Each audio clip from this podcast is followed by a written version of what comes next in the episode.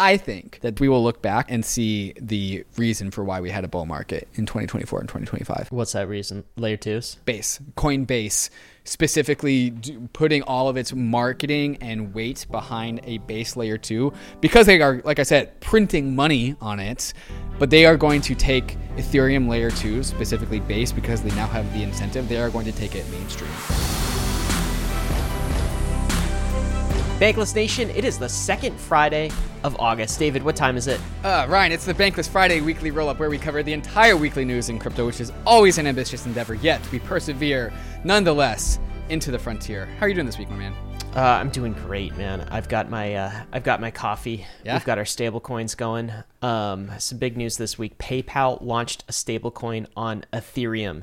I think that's a big freaking That's deal, and we got to talk about deal. that. Yeah. Yeah. What else are we talking about? Base gets dropped with already $105 million in total value locked. Kicking off on chain summer, Coinbase just putting all of their weight behind the base launch. And so we're going to talk about all those details and more. And then something out of Arbitrum. Tell us about Arbitrum. Yeah, they got a little bit more decentralized. At least they're preparing to. So we got to cover that with their bold new proposal. David, do you like that one? Bold. you did it in the show. You can't keep on doing it. I can keep doing it. This is a different show. I get one per show. Also, You Polygon. had three last time. whatever. Let's move on. Polygon and zkSync, they are throwing some punches back and forth, at least on Twitter. We got to talk about that. Uh, there's been some wallet UX breakthroughs, I feel like, recently. This is making me pretty bullish, so we'll talk about that. The SEC isn't done yet. They are striking back. And lastly, David, is Joe Biden a Bitcoiner? What? Words I never thought I'd see. We'll talk about that too. Uh, before we get in, we've got a message from our friends and sponsors over at Stader. What's Stader, David? Stader is a LSD protocol that helps you stake your ether and also run a staking node if you so choose. So Stader, one of the cool things about Stader is that the bond, the ether that you need to deposit into the Stader staking protocol can be as low as 4 ether, which is the lowest capital requirement I think that is in the industry. And you get to charge other people a fee for staking their ether when they stake on your node. Uh, and so if you want to both stake your ether and then get a little bit more juicy ether yield, you can do it with Stader. There is a link in the show notes to get started. Uh, it is stake season. I, stake I season. feel that very strongly. It lot of is it is ETH season for sure. Oh yeah. Well, let's talk about the other seasons too. When we get to the market, I got to ask you, uh, what's cracking, my friend? Open up the Kraken Oh charts. God. Yeah, it's become a thing. I'm doing it. Uh, let's see what's cracking with Bitcoin USD on the price charts. well, nothing is cracking, Ryan, because we're Okay. only up half a percent. Nine, 29,300 ending at 29,400. $100 in Bitcoin. It's not much. Um, so Sucks. Are you so- bored?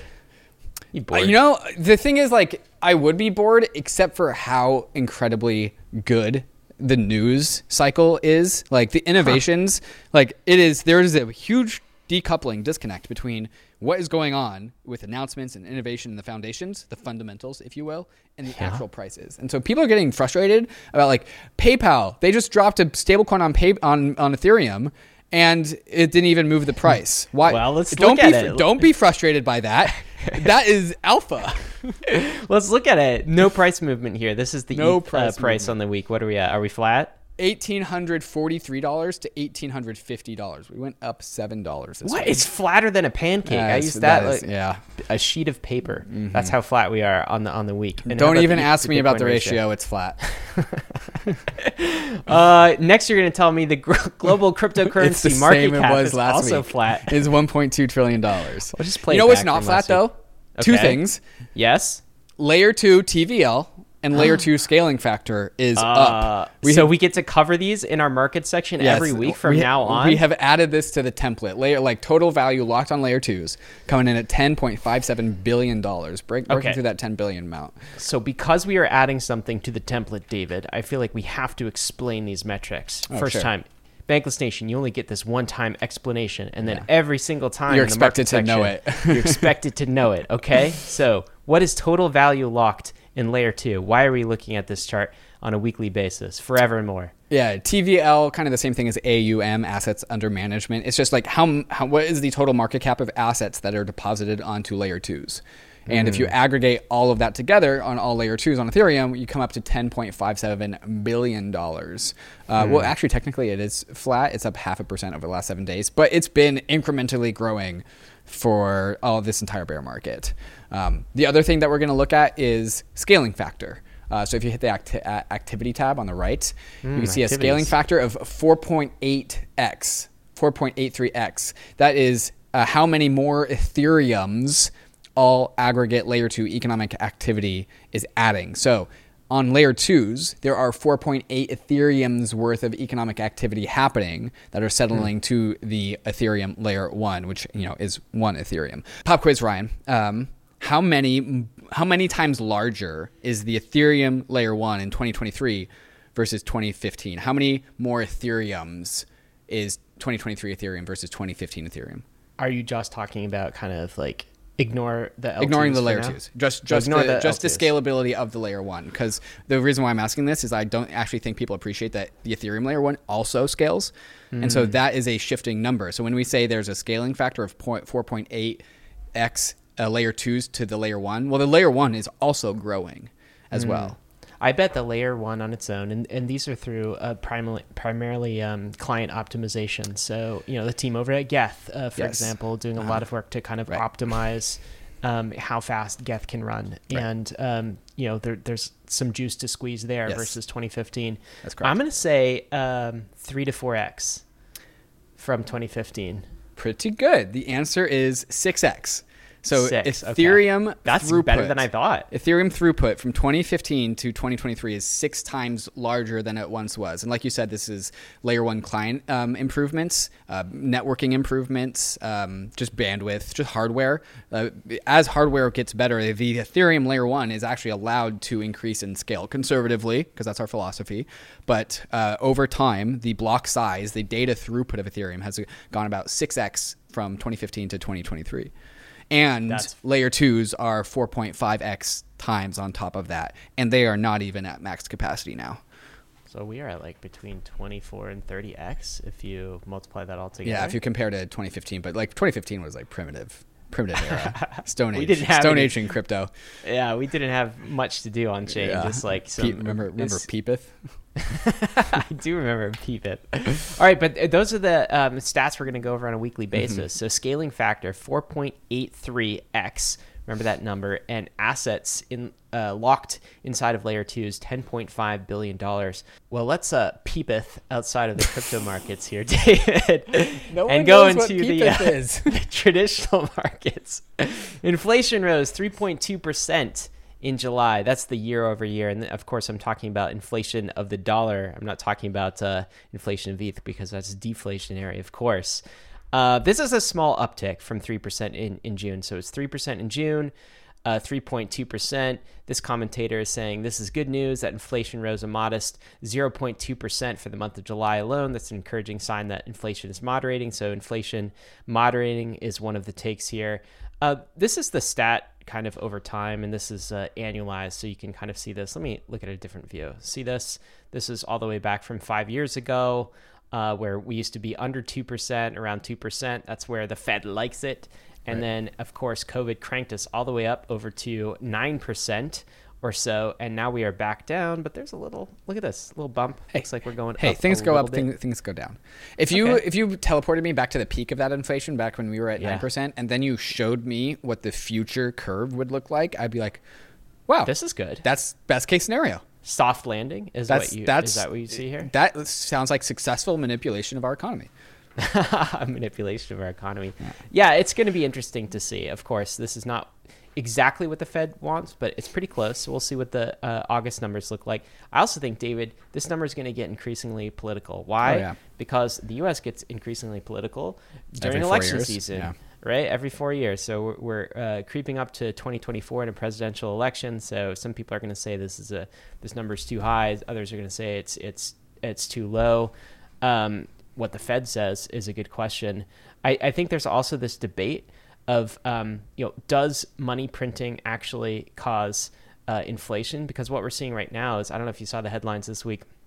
You know the U.S. is at a 1.8 trillion dollar budget deficit as fiscal government spending this year, right? So that's a lot of spend going into the economy, all the while the Fed is uh, is tightening, and some of that spend goes to like interest payments, that kind of thing.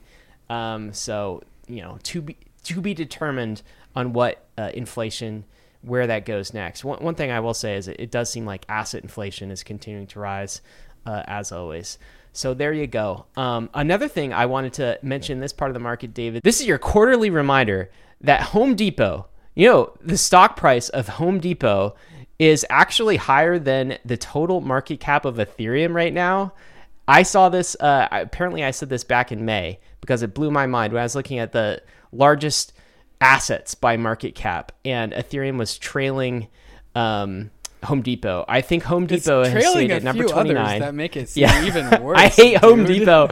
Nestle as well. It's below Nestle. It's Well, below hey, Merck. they have a monopoly on Coke. water, so that's that's uh, Adobe, Yeah, Bank of Yeah. America, All of these things are worth more than Ether right now Platinum. than Ethereum. Platinum is higher than Ether. I know. Palladium is higher Yeah. than Ether. Yep. Home Uh, Depot, at least you need to like you know build houses. People need houses. People don't need palladium. Maybe they do. Yeah. I don't know what palladium's Well, I don't know. Pall- Palladium, I'm sure, has tons of use cases, David. But uh, there's Ethereum, number 50 in terms of the world's largest asset. So we got a ways to go. You know, how are you feeling though in this market? You were talking about it a little bit when we were getting into sort of the you know the market section in the intro, and um, I think for me, I'll answer for me before I, you know I ask you maybe. Yeah, if you hand it off to I me, th- it's gonna be dangerous. I think for me, we might be entering my favorite part of the market Oh, yeah? cycle. Say more. Yeah. Yeah. It's so um things aren't annoying yet. And a lot of the a lot of the stupidity has been burnt off. Right. Kind of the the frauders and the scammers were sort of uh, found out and the market isn't completely irrational. It's still kind of a a builder's market and it's mm-hmm. quiet. So we're not getting all the hype and kind of the you know the shilliness. This is sort of the quiet moment where you look at everything that's going on and you were talking about it earlier in terms of the fundamentals and the news and the building that's going on and you realize that doesn't match with the price because the price is still under 2000 and you're just like oh this is a very obvious trade Yeah. this is a very obvious purchase i feel very comfortable right now. The last time i felt this way was um, 2020 Yeah, yeah, before covid yeah. by the way. Oh, i'll say before COVID? covid, Right, and, then and, and then and after COVID. Yeah. then after COVID, when we realized the world wasn't ending, you know, kind of toward the end of 2020, and that has been consistently my favorite part of the of the market cycle, mm-hmm. just before things get stupid, and mm-hmm. you're in this kind of like, oh, we're building, we're doing the right thing, the you know, like we've we've we got hit by U.S. regulators, right? That's not going to get any worse at this point. We're, like we we bottomed on uh, fading the yeah, U.S. coming and out U.S. of the hole on regulation coming out of the hole. We're coming out of the hole on all kind of the, the scams and the frauds and the centralized exchanges and all that crap from 2022. And uh, now it feels like this this recovery phase, but it hasn't been a quick recovery. So it's not yet stupid. And I love that part of the market. So I, I think we'll get some months here, and I'm actually excited about that. I think what you're saying is we're in this like Goldilocks zone in the Mm. in the crypto era where like if you were a tourist, if you weren't going to make it through the bear market, you're gone. You've, you're you're gone by now. Anyone who's still gone. left is here for the right reasons and here for the long haul. And we get to see all like all the announcements and progression and like I said, fundamental growth of this industry that the rest of the world is not accounting for. And so all of a sudden, like in the bull market, alpha is hard because everyone is chomping at it. But in the bear market, alpha is easy because there's just not that many people left. This reminds me of a, um, a take that I had this week that I, that I tweeted out. So we'll, we'll, pull it up here. Uh, I tweeted out Once upon a time, there was this six month period between the 2018 to 2020 bear market and then the 2021 bull market where ETH broke $300 and hit 450 for the first time in three years. And multiple times a week, you would see people on crypto Twitter tweet out something like, Personal news. I'm leaving my job and I'm starting a thing. The entire set of crypto Twitter, we just all knew that it was on, it being the bull market, and that we had made it. And it was just the best time. Uh, it was great uh, because all you would see all of your friends who were like, you know, had to commit to their nine to five job to in order to make it through the bear market. Then all of a sudden have the foundation to go out and build their own venture. I tweeted out one of these tweets right before going from my last job to Bankless, um, and it was this great Goldilocks moment where like Ether price was appreciating, but there were uh, it was all us. Everyone was just it was all us buying rather than like necessarily like new money because everyone was positioned for it, and so all of the gains were us. And then and then you realize because like oh yes that's because people are about to come in. And then I follow this this tweet with like little did I know the incoming bull market was going to scar me for life. yeah, totally. I mean, so are you ready for another round of this? Like, I could use a few more months, but that's what we I get. We're at the we're beginning get- of that phase. yeah, we're gonna get some time in the Goldilocks period. Uh, Yes. Yeah, that's cool. I'm glad that resonates with you too. It's just Yeah. it just sort of hit me this week. Um, Yeah. This is how Merp puts it though. If you aren't happy single, you won't be happy in a relationship. True happiness comes from Ethereum breaking 2K, not from anyone else. Hey, 2K is pretty achievable. We, we Uh, have happiness 2K. on the menu. Yeah, I'm okay. Under 2K though, to be honest. Like just keeping the Goldilocks period of time. You know what else is going up though? Yeah. DAI savings rate is now live paying out 8% at no additional risk. Hey, that's above T bills. What's Yeah. uh, the DAI savings rate, David? The DAI savings rate is the yield that DAI out of MakerDAO naturally produces. It's one of the mm, core primitives that is part of the MakerDAO building blocks. It's, we kind of call ether staking the stake, the risk-free rate of Ethereum. The DAI savings rate is just the risk-free rate of holding DAI. So if you're holding DAI, you can get 8% at no additional risk compared to actually holding DAI. You're not lending it out. It's just part of the protocol. Um, kind of like in the same way that holding a United States Treasury is, you know, not really any different from holding dollars. And if you're holding dollars, you might as well turn it into a treasury. Yeah, you just park it in T bills, and it can s it can stay um, in the in the DSR. Can it be fungible as well? Yeah, Yeah, yeah. So uh, chai, right. chai money. Uh, Oh, yeah. uh, I don't know why they call it chai, but chai is it's like how there's R ETH or staked ETH for Ethereum. Chai is Yeah. uh, the DAI savings rate version of DAI. It's very Um, why, why, and where is that eight percent coming from? It's part of the MakerDAO protocol. Gosh, back in my MakerDAO days, I would be able to very fluently explain this, but that was like four years ago. Um, uh, it- there's just a demand for DAI, and it's creating yield. Uh, Yeah, and uh, not everyone is is in the DAI savings rate as well. Right. So that's why the Yes. yield is, is higher than normal. Right. That's what Rune reminds us. The rate is so high because there are currently not that many people using the DAI savings rate. Right, Only eight that percent of DAI holders use DSR currently. So the more holders, uh, the more that goes down. Of course, Mm-hmm. a reminder that uh, you can access this at Spark Protocol, but not if you're American or use a VPN because we Yeah. live in a financial prison. Yeah, Uh, VPN uh, users, hands off. Yeah. Don't touch course. it. VPN. The specific mention of not available for VPN users. I'm pretty sure that's a wink. I'm pretty sure that's a wink right there. I don't know. We can't interpret that, right? But of course, the smart contract is uncensorable. It's just Yeah. people have to um, screen out on the UI side, or else Yeah. uh, the big bad American government gets mad with all of your financial access. David, another interesting stat I dug up this week. Um, did you know that WorldCoin is spending money on Ethereum block space? well, certainly. Not just how much? A little bit, a lot. 500k in the last 40 days. Oh. So Oh. if you were to annualize that, which we can't exactly do, but if you were to annualize that, that would be 4.5 million dollars in gas fees. And so my take on that is this. Of course, the the bull take comes out. Companies will need to hoard ETH the same way they hoard other essential commodities. Ethereum block space is the new oil. Um, what's really cool to me is something that we've predicted for a long time about Ethereum is companies actually purchasing Ether uh, as a um, you know a right as access for block space in the future, in the same way that maybe an airline might procure uh, barrels of oil or like futures on oil or something to hedge against future gas price costs. It's very cool to see third parties actually spending on block space and that being a driver of demand rather than just users. And if you're curious about what they're actually spending on, DC Builder, of course, he is a, a dev over at WorldCoin. He gives some context here. For context, this is the World ID Identity Manager contract. The biggest costs here are insertions and not ZK proof verifications, which are mostly happening on Optimism. So this is the part, the insertions uh, part is happening on Ethereum main chain. Most of the other activity for WorldCoin is happening on Optimism. Anyway, it's interesting to start quantifying that and uh, you know companies actually purchasing block space in this way. Speaking of companies, Coinbase just released its Q2 earnings. Uh, this is from Ram Ahluwalia, uh, former Bankless podcast guest, who says this is the first quarter where reoccurring revenue, for example, USDC income, staking, and subscriptions, exceeded transaction revenue, as in like um, trading revenue, 51% to 49%. So Coin has cut its reoccurring expenses by a whopping 50%, as well as all the layoffs and all that stuff. And they also still rolled out new products like Coinbase Wallet and also Base. Uh, and so inside of the product innovation section, they say we are expanding our focus towards crypto use cases beyond trading. Of course they are. That's been their, their ever since going public. That has been basically their number one focus as a company is to get away from being dominated by trading fee revenue. And so they've opened up new lines of revenue, and it's been working.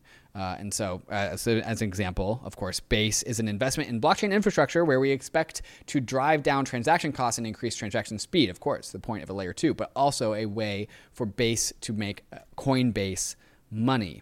Uh, also stated in their regulation section, we're beginning to see a pathway for bipartisan legislation that could enshrine consumer protections and an equitable market structure framework, aka soon the regulatory trials will be over. So it's still pr- pretty early. We are 24 hours into base, but base yesterday generated $213,000 in fees. Wow. That is $78 million in annual run rate. 15% of that goes to the Optimism Collective. Coinbase huh. pockets the rest.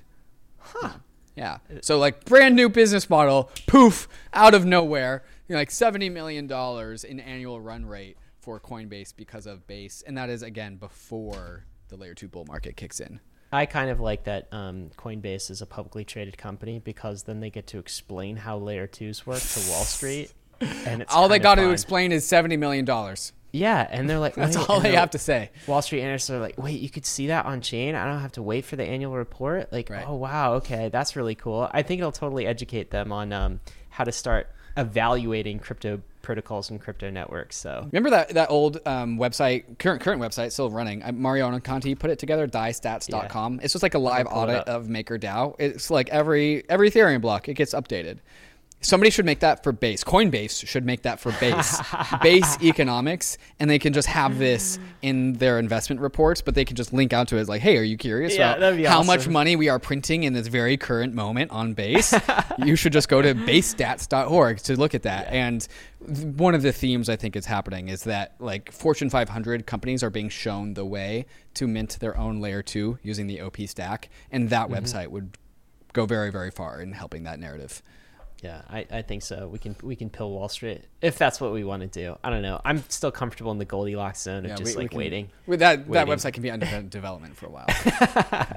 It'll take them a while to catch on. Bankless Nation coming up next. PayPal is dropping a stable coin. Coinbase is dropping the base. There's a layer two summer party, and you're all invited. And Bankless is also dropping something big to help you navigate all of it. Coming up next is all of those details. But first, I'm going to talk about some of these fantastic sponsors that make the show possible, especially Kraken, our preferred exchange in crypto for 2023, to help you drop some US dollars into some crypto assets. Let's go hear from them right now. Kraken Pro has easily become the best crypto trading platform in the industry. The place I use to check the charts and the crypto prices, even when I'm not looking to place a trade. On Kraken Pro, you'll have access to advanced charting tools, real time market data, and lightning fast trade execution, all inside their spiffy new modular interface. Kraken's new customizable modular layout lets you tailor your trading experience to suit your needs. Pick and choose your favorite modules and place them anywhere you want in your screen. With Kraken Pro, you have that power. Whether you are a seasoned pro or just starting out, join thousands of traders who trust Kraken Pro for their crypto trading needs. Visit pro.kraken.com to get started today.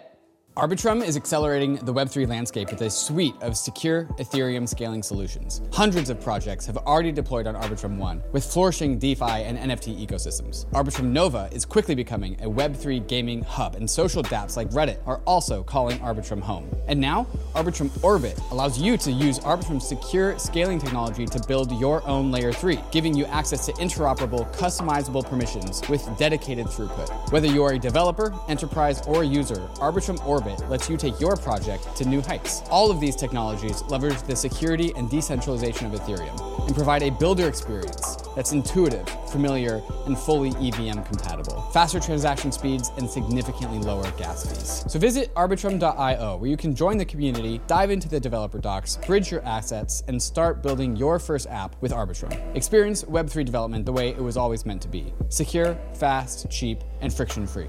PayPal is launching a stablecoin on Ethereum. Guys, this is a really big deal. It's called PYUSD. It's a fully backed US dollar stablecoin. It's backed by short term US treasuries and similar cash equivalents. For all intents and purposes, David, this looks to me a lot like USDC. Here's the contract address. This is very cool to see this on Ethereum live. This is pay this is PayPal US dollars right here, and you can see some of the activity on Etherscan right now. David, do you think this is as big a deal as I think it is? Yeah, uh, I mean, I can't imagine why it wouldn't be. It's just like, well, it's just another USDC clone, but it it just indicates that hey, perhaps the market doesn't think that the the stablecoin market is saturated. Like we can enter the game with further stablecoins. Uh, PayPal USD, $27 million market cap at the current time of recording. 12 holders, 12 total holders. I don't think it's actually like live in the app yet, but hey, we have a contract address and we're watching 182 transfers going around in this very moment. Uh, I mean, PayPal has weight. PayPal has size in terms of users and demand. And pr- like, we don't know the TVL of PayPal, but there is a number of PayPal somewhere. Uh, well, there is. I mean, when we had Jose on, and the you know the public stats are 450 million active user accounts on PayPal, and and neat. think about the significance of this too. PayPal really pioneered. Uh, payments on the internet in the web, you know, 1.0 days mm-hmm. before mm-hmm. web 2.0, right? And so now here they are in crypto innovating on this front and, and doing this first. Um, this is issued by Paxos, it's right. kind of the you know the bank machine behind it. Paxos, um, it, who are they had to give up BUSD, Binance stablecoin, and I'll pull in a Harry Potter quote for all the Harry Potter fans: trading a nut for a galleon, giving up Binance and all of its regulatory gray areas, and gaining PayPal as a uh, as a client, as a customer. That's that's that's a, definitely a win. That's what you call a dub. So just uh, like USDC, you're going to be able to transfer PayPal US dollars between PayPal and external wallets. So that would be bankless wallets, of course. You could send it person to person, so peer to peer. You could fund purchases with PayPal US dollars by by selecting it at checkout, mm-hmm. right? All right, so like your different you know checkout using PayPal, you can use this as an option, and you can convert any of PayPal supported cryptocurrencies, of which there are there are many now, mm-hmm. to and from PayPal US dollars. Uh, this definitely feels like a, a big win to me. There's some comments on it, of course, in the crypto community. This is one from Cygaar who says, so the PayPal stablecoin contract, number one, is written in an extremely old version of Solidity. Number two, allows the owner to pause all transfers. Number three, allows the owner to freeze addresses to prevent actions. Number four, allows admins to increase the total supply at will. Centralized, but transparent at least. You can see all of those controls in the code. What do you think here, David? Do you think that these um, these these centralization vectors are an issue for um, PayPal US dollars? all the properties that he just listed uh, allows owners to pause transfers, allow owners to freeze addresses, allow admins to increase total supply at will. These are like table stakes for centralized stablecoin service providers. You have to have all of those functions. You need to increase the supply because if you get more dollars in the bank, you need to issue more stablecoins. Of course, you have to increase the supply. And then in order to be compliant at all, you have to also be able to pause and freeze addresses. Like imagine if somebody starts, you know, sending this money to North Korea, like PayPal's going to need to do something. So I don't, I don't think that there's the, any pearl clutching about this. This is totally expected. USDC has all of these things this is why we call it a centralized stablecoin. Yeah. It's not a decentralized right. stablecoin. It's not a crypto native asset in any way. And and some people are saying, well, as a result of that, why are you crypto people celebrating? David Ryan, why are you so excited about this? Why are you even excited about this? What's your response to that? Uh, how many uh, million accounts did you say uh, was in PayPal? Four hundred and fifty. They now they have a much more direct bridge to Ethereum and going bankless. That pipe is easier and more direct because of this. So they can go from PayPal to Ethereum to a decentralized stablecoin in like five fewer steps now. And mm. and while we would like to all have the world go bankless, that is a spectrum and people will choose to go as far down the bankless journey as they would elect. And some people will elect to stay in centralized stablecoins. Uh, and that is just fine, in my opinion. Yeah, I agree with this. Uh, this is a step, right? This is slightly more, just slightly more bankless than the existing status quo of dollars inside of the PayPal platform. And why is it good? As just what you said, increases adoption. So we get more private keys in the hands of more individuals. There's now an off ramp. We can load this into your MetaMask wallet. Also, this is a big normalization event, I think, for crypto. Used to be like the, you know, the crypto exchanges, the Coinbases of the world, the Krakens of the world who are into kind of the stablecoin business. And now this is pay- PayPal. It doesn't get any more fintech mainstream than this. Uh, the, the last point I would make is this is another example of a third party, a publicly traded company, actually paying gas fees on Ethereum. Every time you pay gas fees on Ethereum, you make Ethereum more secure. Uh, and that cannot be understated, I think. Um, economic bandwidth, the value and the price of Ether corresponds to security on top of Ethereum. We don't get any of those attributes and mm-hmm. any of those wins with just a bank coin inside of the PayPal app, which is what we had today. So this is not like a panacea. This is not pure decentralization we're, we're celebrating. We're celebrating one step forward. Mm-hmm. Uh, and that's why it's exciting. So stablecoin transfers, Ryan, are number the number two most gas intensive activity on Ethereum, as in it, it burns mm-hmm. the most gas after swapping. And we just saw like the stable the stablecoin contract for PayPal. Uh, they're going to start burning plenty of Ether too. Yeah. And but also that's going to be a cost to the business. You know how PayPal can turn that cost into revenue? I got an idea, but wh- why don't you tell me yours? why don't they just do the thing that Coinbase is showing the world that's possible and make their own layer two and all PayPal stablecoin transfers they can collect their own sequencer fees for? Huh. Huh. That that that's a good A, idea. pay, a PayPal payments network in addition to the PayPal stablecoin. The, w one of the strategies that's uh, hypothesized about the partnership between Circle and Coinbase and the base layer two is to make Circle USD transfers on Base free and turn Base into a payments network for Circle. So and also they're going to generate revenue for from that because of the layer two. Why doesn't PayPal just make its own layer two for its own payments network? That's really smart. That feels like the next That logical smart. step. I mean, yes. Dude, you should get a job at PayPal. I should. They David. should. I should be a consultant for PayPal. PayPal execs, if you're hearing this, David David is uh you know excited about this opportunity, bringing you guys a layer two. I I also think there's another like point to all of this is with the addition of PayPal US dollars, we didn't lose any of the decentralized options. We didn't lose Ether as an option or Dai as a stablecoin. Like those are all still options, and you can still use those Right. if you want to use something a bit more decentralized. So this is only adding to the option list. That's why I'm personally excited. This is Anthony Sassano summing up his take. Yes, PayPal's stablecoin is centralized. No, that doesn't make it any less cool that PayPal has a stablecoin. Ethereum being a settlement layer for all types of value means that different types of assets will exist on the network, and you get to choose which ones you want. Another sub point that I think is interesting here. I don't think that PayPal would do this without regulatory confidence. Oh, I said regulatory cover, but but I mean regulatory confidence here. The U.S. government, I think, wants stablecoins to work. At least some portion of the U.S. government does. Subconsciously and I think it more does. people. yeah, subconsciously it does.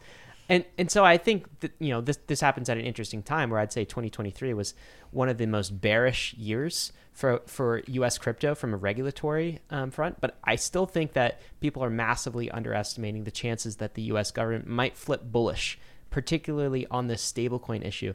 They they might look at it and say, "Hey, we need a payment rails to export the supremacy of the U.S. dollar." And uh, this is one more step towards that, the stablecoin step with with PayPal. Um, of course, not everyone on Capitol Hill feels this way. This is Maxine Waters who says she is deeply concerned that PayPal chose this path versus the federal path. And Matt Walsh makes the comment the federal path for issuing a stablecoin literally doesn't exist. What planet are we on? so, some politicians are still complaining about this, even though they haven't provided a path to actually register a stablecoin with them. Maxine Waters being deeply concerned that PayPal is creating a stablecoin while also being the person who blew a kiss to SBF is just like I forgot what lizard that. people are controlling this planet, dude. Oh no, I forgot about that. yeah, of course she's deeply Yeah, concerned. that does look awkward. This is Mike Selig, crypto lawyer. Banking regulators have essentially said banks can only issue stablecoins on private blockchains. PayPal will issue its stablecoin on Ethereum. This regulatory arbitrage has put a, a lot of pressure on Congress to pass a stablecoin bill ASAP. The free market always wins. yep. One of my takes in my last article was that crypto is an unstoppable force, but the nation state is not an immovable object. And that is what we are seeing Ah. here.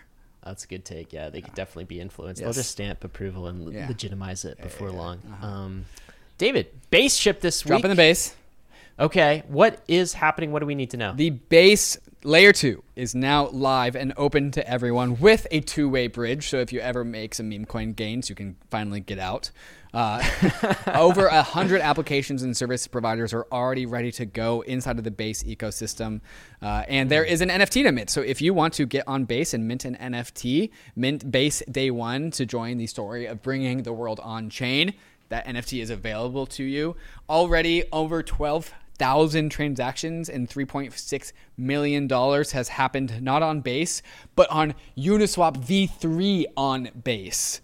Just a Wow, single Uniswap V3 is there. Yeah. Uh huh. Okay. Yeah. Uh, so 155 million dollars, part of the TVL of uh, the the 10.5 billion dollar TVL on layer twos. Base owns 155 million of that, all in the last 24 hours, up to 159. 159. Uh, six transactions per second. You know, not at capacity, still pretty good. Uh, and so, base, we are going to watch the base story with great interest. I think that this we will look back on and see the reason for why we had a bull market in 2024 and 2025. Is base What's that reason? Layer twos. base coinbase specifically putting all of its marketing and weight behind a base layer 2 because they are like i said printing money on it but they are going to take ethereum layer 2 specifically base because they now have the incentive. They are going to take it mainstream. There was um a conference, not a conference, a festival, uh, Friends with Benefits Festival over in California, and Coinbase and Base had a very significant presence there, and it actually didn't really go around crypto Twitter circles because it's all like culture and music and not nerds and normal people. Coinbase is taking like base marketing to mainstream culture. And so they're just broadcasting and advertising the Ethereum rollup centric roadmap on our behalf, which golf clap. Golf clap. This, you know, this is very cool. This is going to be very good, I think, for our uh, our metric that we were talking about earlier, la- layer two total locked value. So you you said there's already look a hundred. It's gone up as we've as we started this episode. Uh, almost 160 million total value locked by base right now. It's cool to see them on layer two beat. And if you were asking the question, which you very well It's number should, five. okay. So how decentralized? It's already number 5 Uh-huh. Damn. Okay. And if you're asking the question, how decentralized is this thing? Well, Layer Two Beat has the answer for you, right? Um, it's getting there. It's there's five slices of the decentralization pie that you need to turn green from red to green for base. Base has two of those on Layer Two Beat. Uh, it needs three more.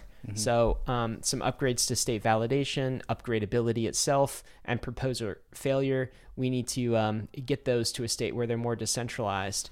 Um, but you know, the first step is launching a roll up, and uh, that's what Base is doing here. So the security pie that you're looking at on layer 2B, that the base security pie and the Optimism mainnet security pie are actually the same, uh, because base actually is governed by the Optimism collective because it is an OP stack chain that is a part. And so this is like the first chain. Uh, in addition to the mainnet, the base chain is the first chain to be formally a part of the super chain, which is this thing that meme that people are talking about, which we're going to actually cover in a future Bankless episode with Jesse and Ben from Optimism. But they are the first major chain to join the collective, and so the base chain is governed by o- the OP to- token. And so when Optimism mainnet upgrades to fill in whenever they get in their um, validity proofs, then all of a sudden base will also gain validity proofs because that's how the collective works. Santiago Santos has a take on this. Let's take a moment to appreciate the novelty of a centralized public company launching decentralized public infrastructure. Coinbase is a mission driven company and will likely go down as the most impactful company who pushed crypto to mainstream. 100%. Built on base is to Web3 as the iPhone was to the smartphone industry. Big statement. Wow. Jesse and Brian on the Coinbase podcast, they have their own show now called On Chain Summer Stories because one of the, they are just pushing the phrase on chain, on chain, on chain, online, on chain, online, on chain. Get it in your head. So let's hear about Jesse and Brian talk about their uh, collaboration with the OP Collective. you know, the, the collaboration we've had with Optimism, by the way, is really incredible, and we're huge shout out to them. Um, the collaboration's been good, and it allows it's allowing us to move very quickly with this uh, particular L2 solution, and we hope it gets broad adoption across every kind of product out there in the space. Yep, yep. And a huge plus one to that on optimism. You know, when we were just trying to kind of get started building an, an L2, we obviously uh, thought about kind of how do we want to approach this. And I think the the thing that was a north star for us was decentralization. It's like how do we get this decentralized network incubated inside of a public company and then like fully decentralized over the next few years. And as we were trying to figure out how to do that, I think what we identified was having a partner, having like a, a, collaborator in doing who could kind of help lead the way on decentralization, help kind of push those boundaries for us, um, and help us figure out our path was going to be really valuable. And I think that's where Optimism has really kind of uh, been a great collaborator. And really, I think the main thing that uh, I want to get across in this section is that Fortune 500 companies, Coinbase is showing them the way to becoming on chain, to being on chain. This is going to be the mm. f- first of many. Just like how I said was saying, hey, PayPal could have its own payments network.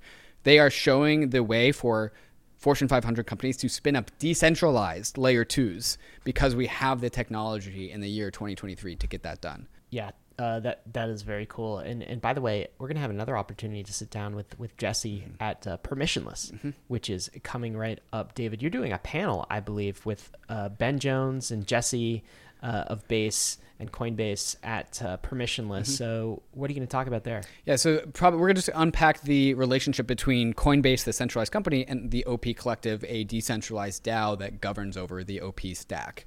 Uh, there is just a ton of nuance to unpack there, and I think as uh, permissionless is coming up, we're a month away. Yeah, one month away. Uh, and yeah. so there's going to be a lot of conversations about like, okay, but what is the super chain? How do these things form together? How does a decentralized organization like converse with a centralized organization? Lots of questions all about that, and that's happening. Uh, a panel that I'm moderating between Jesse Pollak and Ben Jones from Optimism. But that is not the only conversation I'm moderating at Permissionless. Uh, new this week that we just got finalized. Vitalik is coming to speak at Permissionless remotely. Uh, me and Vitalik are going to talk about Ethereum for the future. And just as a little teaser for all the people that, you know, for some reason are not going to Merchant just don't know why you wouldn't. Um, Ethereum, there's plenty of use cases that we talk about. Let's put, put Wall Street on chain. Let's take, you know, NFTs and make them for brands. But what about all the future use cases that we can't imagine because we don't know the future? What about the future things that Ethereum, the future technologies that Ethereum will be a platform for? So that's a conversation that uh, Vitalik and I are going to kick off permissionless with right after Eric Voorhees and right before we have Dankrad and a few other Ethereum people talk about the Ethereum roadmap. Just the future use cases that we can't imagine because it's not here yet. Uh, so we're going to do our best to navigate Ethereum for the future. And that is going to be talk number two at permissionless grab a ticket, guys. Yeah. Uh, the September 11th, it's coming right up. So uh, get your ticket, and there's a link in the show notes as always. Uh, David, we were talking earlier about Base and its kind of security pie on L2 Beat. Actually, Arbitrum took a big step forward in getting one of the slices of its pie from yellow to green and becoming a bit more decentralized. This is not in production yet, but the plan is in place. The DAO just has to vote. The code needs to get pushed to production, and then we're good to go. They are calling it Arbitrum Bold. Bold stands for Bounded Liquidity Delay. Can you give us the TLDR of the Arbitrum release this week? Yeah, Bold basically allows the protocol to enable permissionless validation for all Arbitrum chains. It removes the permission validation set, improves decentralization, like you said. Uh, validation via fraud proofs is currently permissioned in Arbitrum because the protocol is vulnerable to denial of service attacks. But Bold is a protocol that anyone who is running Arbitrum uh, software, uh, the Arbitrum infrastructure, can uh, is helps that help solve that problem. So a single honest validator is now has the means to win disputes against any number of evil validators. We call this an n over 1 security model as in you just need one honest person to be participating in the network in order for the network to be honest. It is the gold standard of network security. If you only need one honest person to maintain the network, then you can basically have as many as the strongest assurance as possible that that network is going to going to work. Uh, so that is Bold in a nutshell. And as soon as Bold gets uh, voted by the Arbitrum DAO into mainnet, gets merged, then all of a sudden one little yellow slice on layer 2B is going to turn green, and Arbitrum will have the most green slices out of all layer 2s. I think it already does, but it's going to have even more. Terence Studith from Arbitrum, he tweets out a great way to explain this. Before Bold, in order to submit a fraud proof, it would be terminate style and you would, in order to win, you have to defeat all your malicious opponents one by one by one. And now with Bold, there's one gigantic fight where you have the superpower to knock out all malicious opponents at once The. Royal Rumble, Yeah. and you have God mode. Huh? yeah, exactly right. You are given God mode inside of the battle royale. Yeah. Uh-huh. That's very cool. Uh, this is uh, an entire episode that we did earlier this week on Bold and Arbitrum. So if you want to catch that, there's a link in the show notes and also on your RSS feed. And David, also at permissionless because all Oh, the yeah. layer twos are going to be at Steven Goldfeder from Arbitrum will be there as well. David, what do we got coming up next? Coming up next, what's going on with Huobi? Should you be concerned? Curve Hacker returns some of the funds with a cheeky message, and Michael sold some more CRV to pay back his on chain loan. Is Michael, the founder of Curve, going to make it? And then a judge rejects Ripple's ruling precedent in, a, in the Terraform Labs case. We're going to unpack all of that and more. But first, a moment to talk about some of these fantastic sponsors that make this show possible, especially MetaMask Portfolio. I know you use MetaMask Bankless Listener, so therefore you have MetaMask Portfolio. Perhaps you just haven't opened it up yet. There's a link to open up your MetaMask Portfolio in the show notes. Let's go hear from them right now. Are you a MetaMask user? Well, you're listening to Bankless, so of course you are. The wallet you know and love just got a whole lot better. MetaMask Portfolio is the ultimate one stop shop for all of your crypto needs. It gives you a holistic view of your crypto portfolio across multiple chains and multiple addresses all at once. You can easily view and manage all your coins, tokens, and NFTs in one convenient place just by connecting your wallet. MetaMask Portfolio goes beyond just viewing your portfolio, though. Inside the portfolio, you can do all the incredible money verbs that make DeFi so powerful. You can buy, swap, bridge, and stake your crypto assets with ease. It's like having a powerful battle station for all your DeFi moves right at your fingertips. So if you're looking to do more in Web3 your way, MetaMask Portfolio is the answer. I already know that you have MetaMask wallet, so go check out your MetaMask portfolio. Learn more at metamask.io slash portfolio. Enter Mantle, an entire ecosystem dedicated to the adoption of decentralized, token governed technologies. Mantle, formerly known as BitDAO, is the first DAO led Web3 ecosystem, all built on top of Mantle's first core product, the Mantle Network, a brand new high performance Ethereum Layer 2 built differently from the other Layer 2s that you may be familiar with. Mantle asks the question, how would you build a layer 2 if you had the technology of 2023? Mantle Network is a modular layer 2, built using the OP stack, but uses EigenLayer's data availability solution instead of the expensive Ethereum layer 1. Not only does this reduce Mantle Network's gas fees by 80% compared to other layer 2s, but it also reduces gas fee volatility, providing a more stable foundation for Mantle's applications. The Mantle Treasury is one of the biggest DAO-owned treasuries in DeFi, which is seeding an ecosystem of projects from all around the Web3 space for Mantle. Mantle already has sub-communities from around Web3 onboarded to help the growth of Mantle, like Game7 for Web3 gaming, or EduDAO for the world of DeSci, and Bybit for TVL and liquidity and on-ramps. So if you want to build on the Mantle network, Mantle is offering a grants program that provides milestone-based funding to promising projects that help expand, secure, and decentralize Mantle. If you want to get started working with the first DAO-led Layer 2 ecosystem, check out Mantle at mantle.xyz and follow them on Twitter at 0xmantle. Polygon and zkSync had a bit of a scuffle this week over crypto Twitter primarily, but it spilled out into other channels. Uh, David, give us the scoop. What happened? Yeah, so Polygon, zkSync, two creators of the ZK EVM, probably the, the two most frontier uh, creators of ZK EVMs, had a scuffle over attribution about whose code was who. So Polygon wrote this uh, blog post called "Protecting the Open Source Ethos," which is TLDR: copy pasting, copy and pasting source code without attribution and making misleading claims about the original work is against the open source ethos and hurts the ecosystem. In the world of open source, there are like these rules of engagement for citing open source work. And Polygon is saying that zkSync did not follow those rules of engagement and did not provide proper attributions when zkSync borrowed some of Polygon's code that they created. Uh, and so that is the claim from Polygon about zkSync. And then zkSync, of course, has a response from Alex Gluchowski on Twitter saying, We actually did all of these attributions. Uh, Polygon just didn't feel like they were satisfactory. Uh, and then started making citations about when they were using their own code versus Plonky 2's code, which is um, uh, Polygon's. It was it was a fight of who owes who credit uh, and it elevated and got into the world of uh, front-facing crypto Twitter. Most of this stuff, most of these fights happen, you know, just between these two organizations behind closed doors. But it surfaced and got into "quote unquote" the real world. That's the that's the TLDR. A little bit of drama, huh? Um, yeah.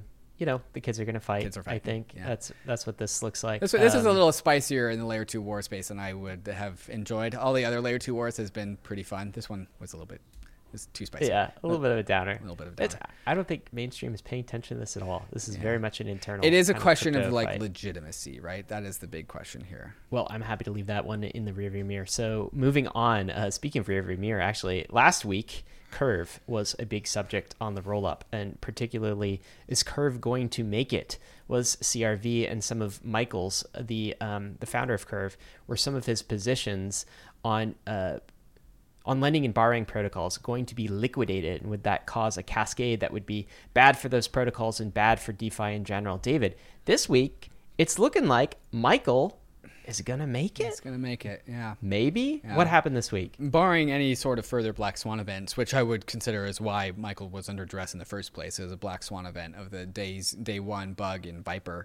Uh, so uh, first, an exploiter returned some of the stolen funds from Alchemix. So 4,820 Alchemix Ether was returned, as well as 2,258 actual Ether, which is about 15% of the total losses in the Curve exploit. And then Michael, as well, also um, sold 75 72 million CRV to 15 entities to generate 42 million dollars to pay back some of his loans. Uh, and so, some good news. My, Michael's positions are becoming more secure. The Curve exploiter is returning some of the stolen funds. I think one of the funny things is that in the uh, transaction, in the call, in the data for the transaction, the exploiter wrote this message saying. I saw some ridiculous views, so I want to clarify that I'm refunding you not because I think you can find me. It's because I don't want to ruin your project. Maybe it's a lot of money for a lot of people, but not for me. I'm smarter than all of you. Is what the exploiter said. what a d- yeah. what a dick Yeah, wow. Uh, so Curve Finance has extended a bug bounty to offer anyone who is uh, able to identify the exploiter $1.85 million. Uh, And so if you know who the exploiter is, you can get paid $1.85 million. Uh, but the Curve exploiter is saying, you can't find me. Neener, neener, boo boo. Stick your head in the boo. We do- I, it seems like the the curve uh, trauma is, is sort of over though. Is, is curve price recovering? Uh, Michael's not going to get liquidated. Michael's probably not going to like get he's liquidated. make it. He's probably fine. Whether the, I mean, the curve price is definitely hurt, um, Hmm. but it's not. It's definitely, it's definitely still alive. It's doing just fine. Uh, there's a, a comment, a summary from uh, Michael Bentley uh, from Euler who says this If there's one thing that's clear from recent events, DAO governance of lending protocols is not a great idea. Most people are simply not qualified in possession of sufficient information to determine appropriate risk parameters in complex protocols whose risks evolve in time. I should say, Michael from Euler, of course, has a uh, lending and borrowing protocol that does not require uh, governance of this Right. type. But I think he's making a, co- a commentary on some of the governance decisions in protocols like Aave Right. that allowed so much curve to actually be deposited into their protocol. Uh, there was votes about this. We talked about this last week. And the votes passed, even though um, the CRV deposited was kind of very clearly owned, the vast bulk of it owned by one individual. There's some, you know, risk issues that that fell out of that. Do you, do you think that's a fair take from this uh, this entire episode? I'm, I'm yeah, I'm glad you asked because I, I actually think that governance-free protocols are, are a very core component of the bankless thesis, of the protocol sync thesis. If we can do all of our decentralized financial activities without governance, then we ought to. Governance, I've always thought, is like a stopgap means to an end. And it's exactly what happened with Aave, where Gauntlet submitted a governance proposal saying, hey, there's risk here. You guys should take care of this. And Aave was like, no, vote no, 100% to zero. And then exactly what uh, Gauntlet feared would happen would happen. And like I talk, we talk shit about the Federal Reserve and their human control over the economy all the time, and then we juxtapose that with Ethereum and its algorithmic balancing dynamic monetary policy and we applaud ether. And i think we should do the same for all of our governance applications. Should be looking to minimize governance as much as possible. That's my articulation of the bankless thesis. I don't know if you agree Yeah, no, I, I totally agree that like governance is sort of a hack, but sometimes it's necessary. Yeah. Like sometimes you really need it, and sometimes you need it for kind of scalability. I mean, how could you do real world assets without that True. sort of governance? True. And so I also think that governance will level up over time. So now in Aave and other lending and borrowing protocols, um, they'll see where this went awry. Maybe they won't make the same mistake in the future. So long as they have skin in the game, that that that I think is the the main point. And um, Right. so it's, it's kind of different than than the Fed, who actually, I mean, what do they, what do they care about the decisions they make? Um, Right. Well, That is Aave a holders good care point. a lot. Aave Yeah. holders are being stuck with the bag, and the Fed can do whatever it wants. That is a good point.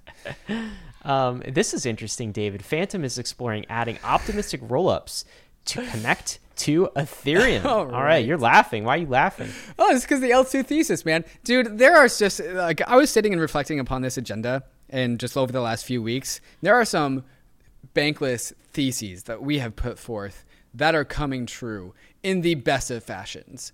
Like it was one thing when the Celo organization voted to move to a layer two, but now Fantom also looking at this and like, oh, we could become a layer two.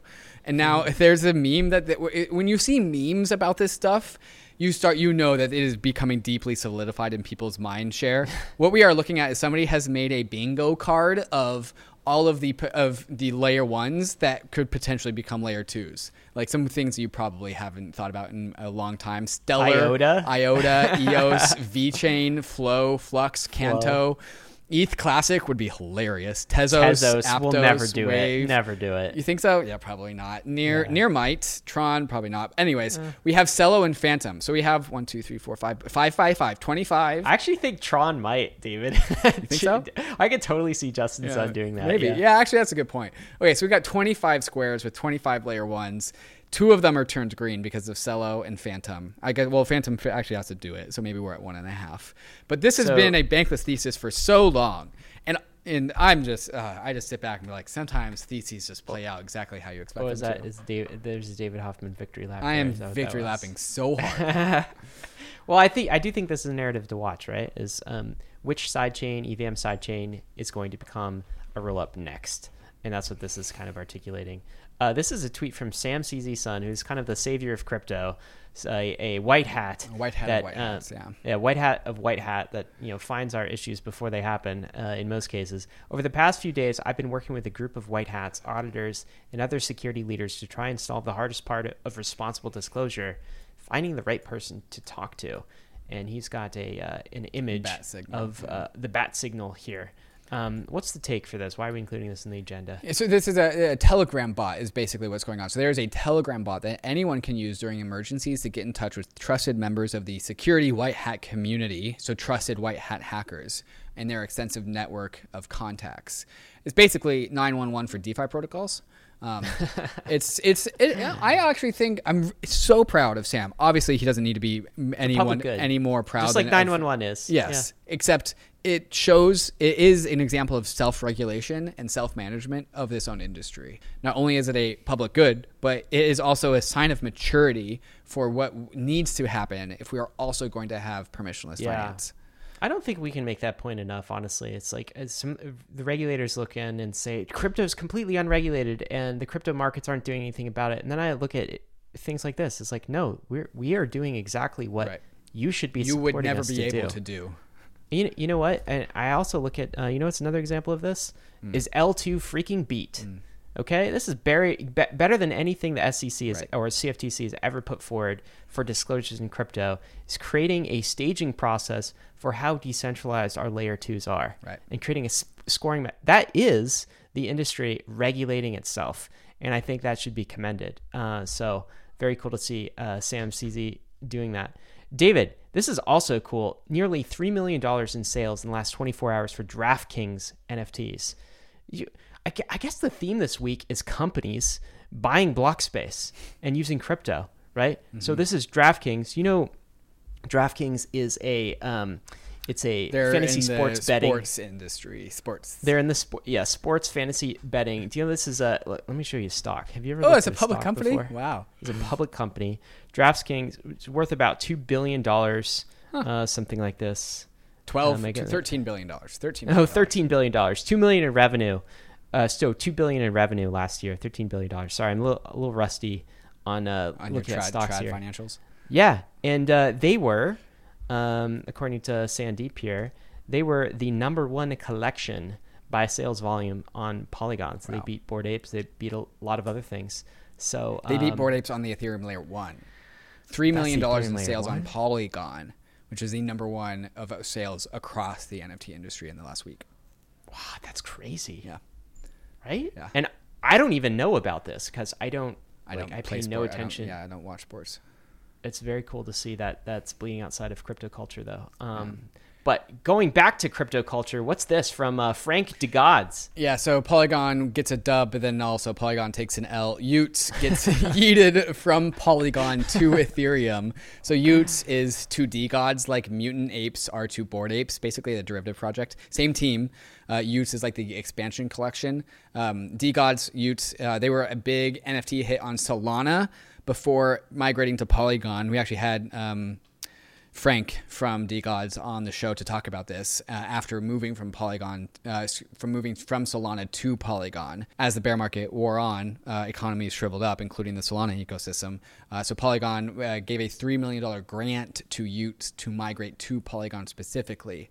So fast forward to today, DeGods has done well on Ether, layer one, and it actually has given the D Gods y00ts, Utes, Utes, Y00TS team utes Utes, it's given them confidence that they, they actually can be a blue chip NFT on the Ethereum layer one. They actually don't need Polygon. So they are migrating from Polygon to the Ethereum layer one. They're also returning the $3 million grant to Polygon as well.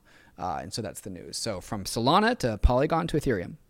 that sounds like just a pure business decision to Yep. me what do you think Yeah, that's right. Well, it also shows the uh, gravity well that is the Ethereum layer one. So, like, if the it, the the goal of all high value assets is to be on the Ethereum layer one. david uh, did you see this this clip this is a joe biden clip you ready for this It's drinking coffee. look at his mug Yeah. look at his mug I like my coffee dark. what is that For the what's on his mug for david the podcast listeners, he is drinking a mug of Joe Biden's bust 2024 with some glowing deep red laser eyes. laser eyes Laser eyes. bitcoin, Bitcoin maximalist laser laser, eyes. wow Where did that come from? commentary yeah I, I don't think it's related to I don't think Bitcoin, it's related. unfortunately david even though there was some, some hope or speculation i think this is a different meme from a different corner of the internet that uh, crossed into uh, into crypto for a brief moment here Yeah. it's like a dark brandon meme i think that his I- campaign is using Let's not. it's nothing to do with bitcoin Let's not unpack that. All right, well, let's try to unpack this a little bit, even though we don't know too many details. Is Huobi insolvent? That is a centralized exchange. I believe they're based in China, uh, and a fairly large one. At least, like you know, at some point in time, was top five. I'm not sure where they stood right now, but um, there's some questions around its solvency. What do we know so far? Yeah, so some financial media organizations in Hong Kong have reported that several executives at Huobi have been taken away by police in China. A spokesperson for Huobi denied this. Um, Huobi stablecoin exchange balances dipped by 33%, so they lost a third of stablecoins. Um, so fi- almost $50 million has been withdrawn from Huobi. I'm pretty sure I remember this story happening like two years ago, exactly as written as With Huobi? seen- with Huobi, yeah. Rumors of Huobi insolvency, executives taken away by Chinese government, and then nothing happened. So, what do you think? No, is I, is I this another know. I repeat? don't know. I don't know. I don't know. All right. Well, uh, don't keep your funds on centralized exchanges, Yeah. kids. Is another reminder. Yep. David, you'll never guess this headline. With AI booming, Gary Gensler wants to keep finance safe for humans. The head of the SEC is focused on the risk to markets and investors when AI is making trades and recommendations. David, this is Gary Gensler. He is pivoting from crypto to AI. Great. Great. Yeah. uh, focusing on AI. take? Keep on focusing on AI. What- I, what- I what think this think just here? like this is the emperor is wearing no clothes, and it proves it. It's just like Gary Gensler is just trend following as the influencer that he is, and now he's focused on AI because AI is totally going to disrupt securities markets. Like crypto, he actually has some like some foundation to stand on because like, these are these are financial assets. What is going on in the AI market that needs Gary Gensler's So attention? you think he's just uh, fear chasing, just narrative chasing? Yeah, he's in, Why? he's being an influencer. Yeah. So Ga- Gary is going to say, like, I can't, Next year he's gonna or next week he's gonna rotate to semiconductors. It's gonna be great. I can't think of anybody who actually wants him to do this. Like, what is he? How is he going to keep Gar- keep I finance know, safe for man. humans This- in the world of is a AI? rogue human. Like, what practically does that even mean? Speaking of weird headlines, an FTX lobbyist tried to buy a Pacific island called Nauru in order to create a new super species. What? A this was super species, yeah. the younger brother of Sam Bankman Fried. His name is Gabe Bankman Fried, and he tried to buy an island to create a new super species of human beings, genetically modified human beings. Is this even real? Like, what is going on okay, here? so this is called the transhumanist movement. Uh, it's not actually all that cringe, except when you pair it with SBF and all the effective altruism groups and also all the wealth that they have. Then it starts to get really weird. So yeah, he wanted to buy an island to create a fortified apocalypse, bunker state in the event where 50 to 99.9% of people die for some sort of reason to protect his philanthropic allies and create a genetically enhanced human, human species. This is the headline that we are reading to you. wow. Uh, yeah, I don't know what to say. I'm I, speechless. uh, you don't have you you don't have to say anything. We can just let the the headline stand on its own and move on, please. David, this was a really cool demo this week. Um, I feel like this is a major unlock for wallets. Goldfinch Wallet. This is uh, their Unipig moment. Do you know what I'm talking about when I say Unipig moment? I do. I bet you about mm, eighty percent of Bankless listeners does not. Okay, what what was Unipig? Unipig was the demo between Optimism and Uniswap, and it mm-hmm. was a the first iteration of an optimistic rollup deployed to Ethereum that was just meant to have be a Uniswap application.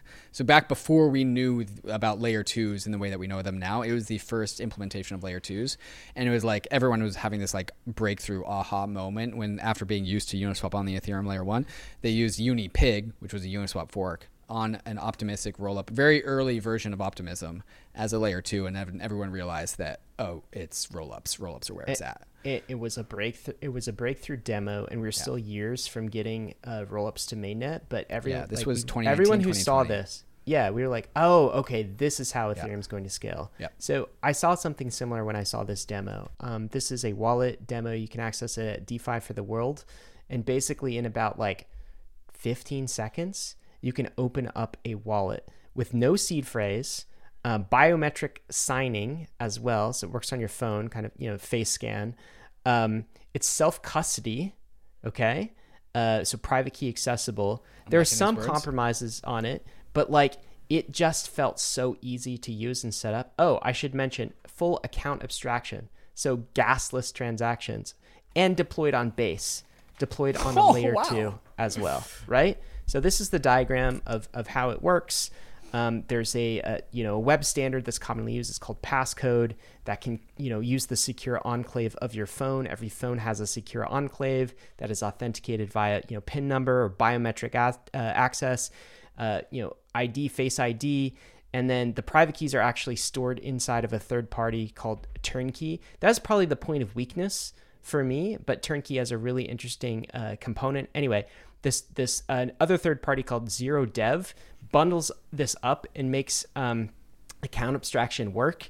And the whole experience is you get a wallet in about like five seconds, and it feels very fintech. The most So- bankless po- wallet possible inside of inside of five seconds. I would say so, right? Um, there's a few weak points maybe, but I would say so. And what's exciting to me and why th- this is comparable to um, the Unipig moment for me is like, okay, now I see the future. The big next step for crypto is we have to make wallet UX easy. If we're going to get to a billion users and they're not going to use some centralized exchange or service, we have to make this whole process of setting up a wallet and holding your own private keys very easy. And this was a big step towards accomplishing that. So, really cool, exciting demo. Another paired announcement, Turnkey, which is what we were talking about, that powers this whole thing, is out of private beta and is now available for people to play with. No widgets, no pre-built generic UXs, no limits on what you can create. There's a link in the show notes to get uh, to get started with Turnkey if you so choose. Uh, perhaps this is the Cambrian explosion of wallets going into Web 2. Uh, moving on to Zora. Zora has introduced protocol rewards, on-chain rewards for creators and devs possible by Zora's mint fee, which now automatically splits across creators and developers. All right, getting into raises of the week. And we've made a decision in the template for the Bankless weekly rollup. And so we're going to articulate what we are going to do with the raises section. We've had trouble in times deciding which raises to talk about and which raises to not talk about because we didn't really have a standard for making this concrete. So here's what we're going to do going forward. Any big raises that like reverberate throughout the crypto ecosystem that is like news, we will talk about. And then we are also going to include anything that Bankless Ventures is investing in so as a inception of the moment of a conflict of interest. Whenever Bankless Ventures, our VC company, our VC firm, invests in something, we will also include it in the raises. So big raises that become large enough to be news, and then also the moment of inception of a conflict of interest about when Bankless Ventures invested in something. Yeah, so this week there were really no big raises that were on our radar. So normally we would skip this section, um, but there was a Bankless Ventures investment this week. Puffer Finance, they just raised a $5.5 million seed. Bankless Ventures was part of that. David, why did we invest in Puffer? Yeah, so Puffer is a LSD protocol uh, in joining the ranks of like Lido, Rocket Pool, Stader, Diva, Swell. Uh, and so it is going to have a LSD. It is different from all of these. It's got this one unique differentiator that I think really sealed the deal for me personally, which is inclusion of trusted execution environments inside of the LSD ecosystem. And so trusted execution environments, it's this primitive that are a part of just chips and hardware that Puffer is incorporating into their LSD. And so things like Scroll and EigenLayer that need trusted execution services can have those services specifically enabled by Puffer and allows for the Puffer LSD to get extra yield by providing TEE to the Ethereum ecosystem. Uh, Sreeram from EigenLayer is an angel investor, uh, as well as a, uh, a, member of Obol, which is also a, perhaps a user of TEE. And so that competitive advantage of TEE as a service uh, is what attracted me to and, and Bankless Ventures to this deal. Yeah, congrats to Puffer on that raise. Uh, we got a lot more coming up next, including some questions from the nation. ETH versus Layer 2, token value capture talking about that again and some hot takes from crypto Twitter, including why the Bitcoin ETF is a bigger deal than you might think. As always, make sure you like and subscribe if you appreciate the content. We'll be right back. Introducing Polygon 2.0, the value layer for the internet. For too long, the limitations of blockchains have held back app development and stifled user adoption. The internet allows anyone to create and exchange information. What's missing is a value layer that lets anyone exchange, store, and program value. That's where Polygon 2.0 comes in. Polygon Labs has unveiled a series of innovations that will radically alter the Polygon ecosystem and Web3 as a whole. By leveraging groundbreaking ZK innovations such as Polygon ZK EVM, the next iteration of the best in class Plonky 2 proving system and a first of its kind ZK powered interoperability layer, Polygon 2.0 will give users and devs unlimited scalability and unified liquidity. Right now, there is a Polygon improvement proposal regarding a potential ZK powered upgrade of Polygon Proof of Stake. If approved, Polygon Proof of Stake would become a layer 2 ZK EVM Validium. So make your voice heard on this proposal by joining the Polygon Discord today. You have a chance to help the Polygon community give the internet the value layer it deserves.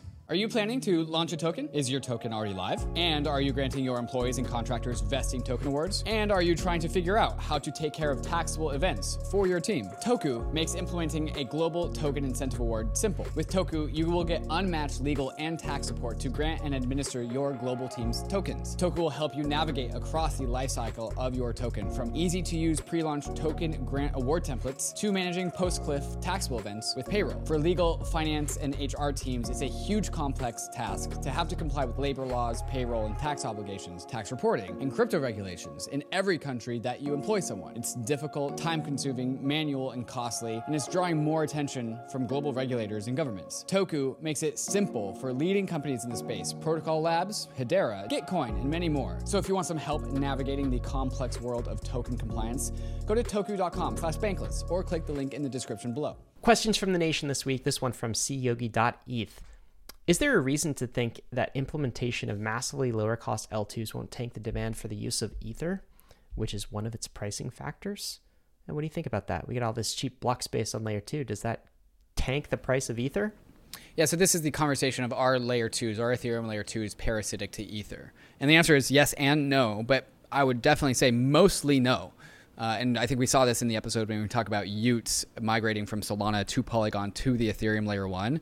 While Polygon does pull TVL from the Ethereum layer 1 to Polygon, or any layer 2 does this, also Ethereum itself is its own gravitational pull for liquidity. So there, it's it's a yes and conversation. Uh, Ethereum layer one is going to have the most central liquidity in all of its own landscape. Uh, and so the massively lower cost of layer twos are going to actually induce new transaction types, new t- types of economies that require low transaction fees, whereas the Ethereum layer one is going to be the epicenter of liquidity and high value transactions. Uh, and so I always have said that layer twos will actually induce net new economic activity rather than being more parasitic to the Ethereum layer one. But then also, ETH will become money inside of all of these networks. And so the way the way that layer 2 economics works is that Ether it sacrifices the value of the transaction economy, the value of transactions, you know, gas fees, to the layer 2 tokens inside of each respective layer 2 but it wins a pluralist network economy that all these networks use ether as its reserve currency. So in order to give room for these layer 2s to exist it gives up the transaction economy the gas fee economy to the layer 2 tokens but it wins another network that uses ether as money. And to follow through on this on this thread i put out a tweet this week. Last bull market ether was money only for ethereum this bull market, Ether will be the money for the majority of chains for Polygon, for Arbitrum, for Optimism, for Base. And then I finished with saying this cycle, ETH becomes money for the internet, is my bull take of the week. Yeah, I think that's right. I would add this take from Pseudo L2 business models are actually really simple. Layer 2 fees minus layer 1 settlement cost plus verification equals profit. Layer 2s are really value added resellers of mm-hmm. layer 1 block space. I don't think they're any more competitive than states are competitive with the federal government uh, in this world. Of course, there's always that one state who could get really, really, really, really big and uh, then threaten to secede from the federal government. Um, but I don't think we're there yet. And uh, as always, the U.S. dollar in the kind of the United States becomes the currency of all of its respective mm-hmm. um, states mm-hmm. uh, in the union. So that's that's how I expect that'll play out. Hey, we got some takes of the week. This is the first one from David Bailey. It's not just the insane flows. The ETF is truly the definitive integration into our financial system. You can own ETF shares tax free in your IRA. Your bank will recognize ETF shares when you apply for a mortgage. You can borrow against ETF shares. You can margin ETF shares. You can lend out your shares and gain yield. If 100 billion flows into the ETF next cycle and the price of Bitcoin is 10x, $1 trillion of ETF wealth will cause trillions of new credit within the financial system. Tens of millions of Americans will see their assets balloon in value. Uh, this is really the bull case, I think, for the ETF, which is the Bitcoin ETF, which I still am holding. I think it happens this year or mm-hmm. shortly mm-hmm. after, but I'll say this year as a shortcut. We will get a Bitcoin spot ETF that represents after how long has Bitcoin been in existence? 12 years, 13 12 years? years? Yeah. Mm-hmm. Okay, that represents 13, 14, 14, 13. Okay, so close to that. That represents financial integration into the traditional system, which is absolutely crazy mm-hmm. that we've come here, like gotten this far in just over a decade. The ETF mm-hmm. will be an absolutely massive win, and I think we're on the cusp of it. I think to put this into language that I think Bankless listeners will be familiar with, the ETF is a money Lego that is very important for getting Bitcoin into TradFi so that it can go yes. in margin accounts and it can go in yield accounts and it can just be expressed in TradFi. And so it creates, induces a ton of reservation demand for Bitcoin. It is the building block that we need for Bitcoin to be incorporated in TradFi. Yeah. Um, this is a take from Dankrad. PSA, if it doesn't use Ethereum for data availability, it's not an Ethereum rollup, and therefore it's not an Ethereum Oof, layer two. Wow, Ooh, that's a spicy Dankrad, the hardliner. All right. There was some uh, back and forth, a lot of commentary sort uh-huh. of debating that, right? And this goes to what's the definition of a layer two and mm-hmm. what's the definition of a rollup? And I think we're playing kind of like uh, games of uh, words and games of definition, which, by the way, is not a bad game to play. I think right. we need to be precise in our language and in our definition. So think Dankrad is making the case that it can only be called a layer two and or an Ethereum rollup if it does two things. One, consensus on Ethereum, which is of course base, but also data availability mm-hmm. layer on Ethereum. Okay. So that would cut out a class of what some people would call rollups called validiums, which they, you know, park their consensus data on Ethereum, but data availability, it could be somewhere else. You know, um, Arbitrum Nova is an example of this. Um, you know, Immutable has lots of versions of this. There's all sorts of, mm-hmm. uh, you know, the Polygon proof of stake system is, is moving more towards a Validium type of architecture. So it's really a question of what gets it to call itself a layer two or an Ethereum roadmap. And Dankrad here is saying, unless the data availability is on Ethereum, uh, it's not a roll up, at least according to him. What's your take on this? I think I think that's right. Yeah. So we have Ethereum rollups, and then we have rollups, and both can both can hook into the Ethereum layer one. But Dankrad is saying, in order to be a rollup that is an Ethereum rollup, you must use Ethereum data availability. And so he he's like presenting the hardliner argument for how you legitimately call yourself an Ethereum rollup, but then it, it's leaving room for non-Ethereum rollups to still settle to the Ethereum layer one. You just use a different data availability solution like eigenlayer data availability or Does it Polygon even avail- matter? data availability. It, Do it does. Yeah, because uh, EIP 4844 is use is allowing Ethereum block space, which is the most pristine World War III resistant block space in existence, to be allowed for layer twos. And so if they want to use, it's supposed to say like, hey, you can use this and have the best insurances. It's still going to be the most expensive version of data availability, even if it's a hundred times cheaper than it already is today, because you can also just use like a self-run database, and that'll be even cheaper for you. Uh, And so there's always there's going to be a different different ways to use data. And uh, Dankrad is saying, well, if you want to be the gold standard, which is Ethereum, you need to use EIP 4844. You need to use Ethereum. And if you don't use the gold standard, then you don't get to use the Ethereum brand as your roll-up name. Which is not out yet, by the way. EIP four eight four four Correct. is not is Yes. not available yet, but will be soon. Yeah. Um, yeah, I, I I could see that. I think f- for myself, until this is sort of the dust settles with what the you know the community decides is you know kind of how we're going to name these things, I'm going to start being a bit more deliberate in talking about an Ethereum rollup versus a Validium. Right. Yes. Uh, David, you got a take here. Uh, I'll read it out. The chapter of 2021 to 2022 scammers is coming to a close, but our 2024 to 2025 chapter of scammers is about to begin. Oh, that doesn't sound good, David. Those who would harm this industry walk among us today. Let's not repeat 2022. Let's stay vigilant. The SEC and mainstream media aren't going to help us. It's up to us. Uncle Sam picture pointing at us. David, are you um, t- charging us with some responsibility during the next bull market? Almost always am I charging people with responsibility. so this is just a continuation of my take from last week about Do Kwon, Alex Mashinsky, SBF, Three Arrows Capital, Richard Heart all going to jail or being fined in some respective way. So we get to celebrate about that, but also reminder bull markets attract grifters. And so if we are going to enjoy a bull market, we need to also be aware that it is going to attract grifters and is going to bring us a new cohort of scammers. And so we should be cognizant about how that is also going to happen and take our lessons of 2021 and 2022 forward so that we can be better in the future. That's a good take. Uh, what are you bullish on this week, man? Bullish on the OP stack, man.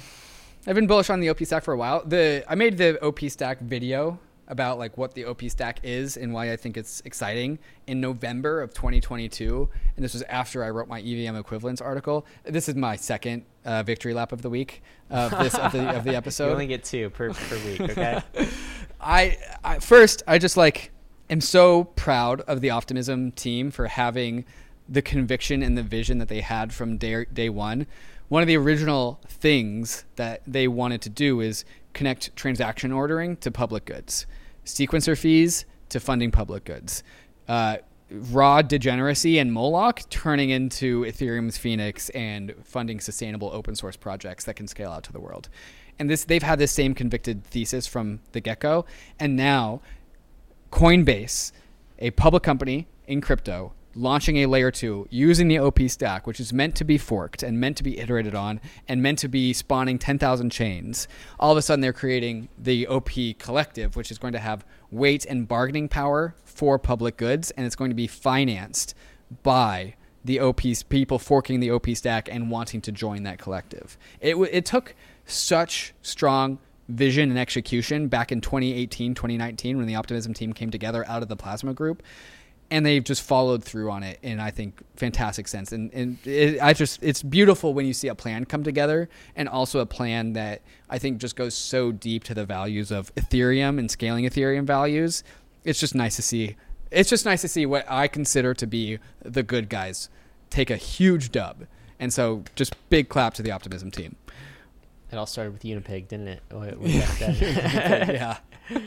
uh, yeah, very cool. I, I, I think the thing I'm bullish on is um, is similar, but also broader, which is Mhm. this. I'm I'm bullish on all layer twos, in particular, this um, this really crafty approach. I feel like Ethereum, the Ethereum community, and the Ethereum Foundation had with respect to layer twos. This is an episode that's not out yet, but I got pre-listened uh, access from our Pod Squad team, and thank you for recording it, David. What episode are you talking about? The Sci-Fi Roadmap for Oh. Ethereum with uh, Justin Drake, Drake and Tim Beiko. Um, by the way, I haven't finished it yet, but uh, I can't wait to go back to. it. It's not an RSS feed. I got to Yeah, do right, this weird, right. you know, Google Yeah, Drive. Anyway, um, so I'm I'm listening to it, and then Justin Drake is is describing basically layer twos. And what's incredible to me is when he talks about how layer twos are basically funded, massively funded by investor dollars, by VC dollars. And this is the private market taking the execution layer for Ethereum and launching like 50 different incredible experiences uh, experiments on it and then accelerating those experiments so fast because they have all of these disparate teams and all of this this this capital going and attacking the problem at once. And it just struck me as he was talking about how genius a strategy this was for this particular layer of the stack. You focus on consensus for ethereum and then you launch like you know a hundred private company type of uh, experiments on top. And some of these might be able to turn into into public goods as well. And then what ethereum plans to do is take the best designs and the best experiments and enshrine them in a, an enshrined rollup inside of ethereum.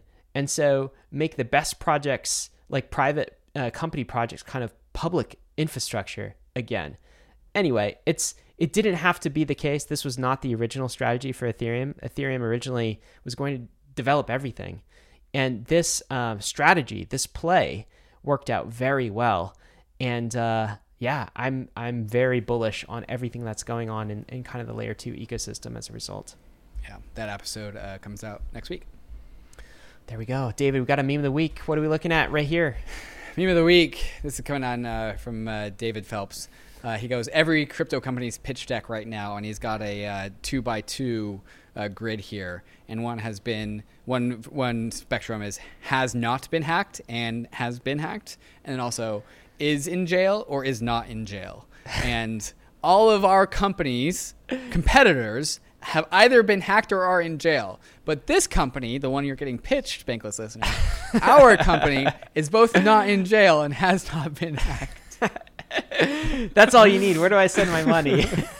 You're still standing. Oh god, our standards are on the floor. yeah, that is the game though. You just got to survive for sure. Going to end with our standard risks and disclaimers in a minute, but first we disclose on the show today. We mentioned a few projects that David and I are advisors for, including some of the layer twos like Optimism and Polygon and zkSync.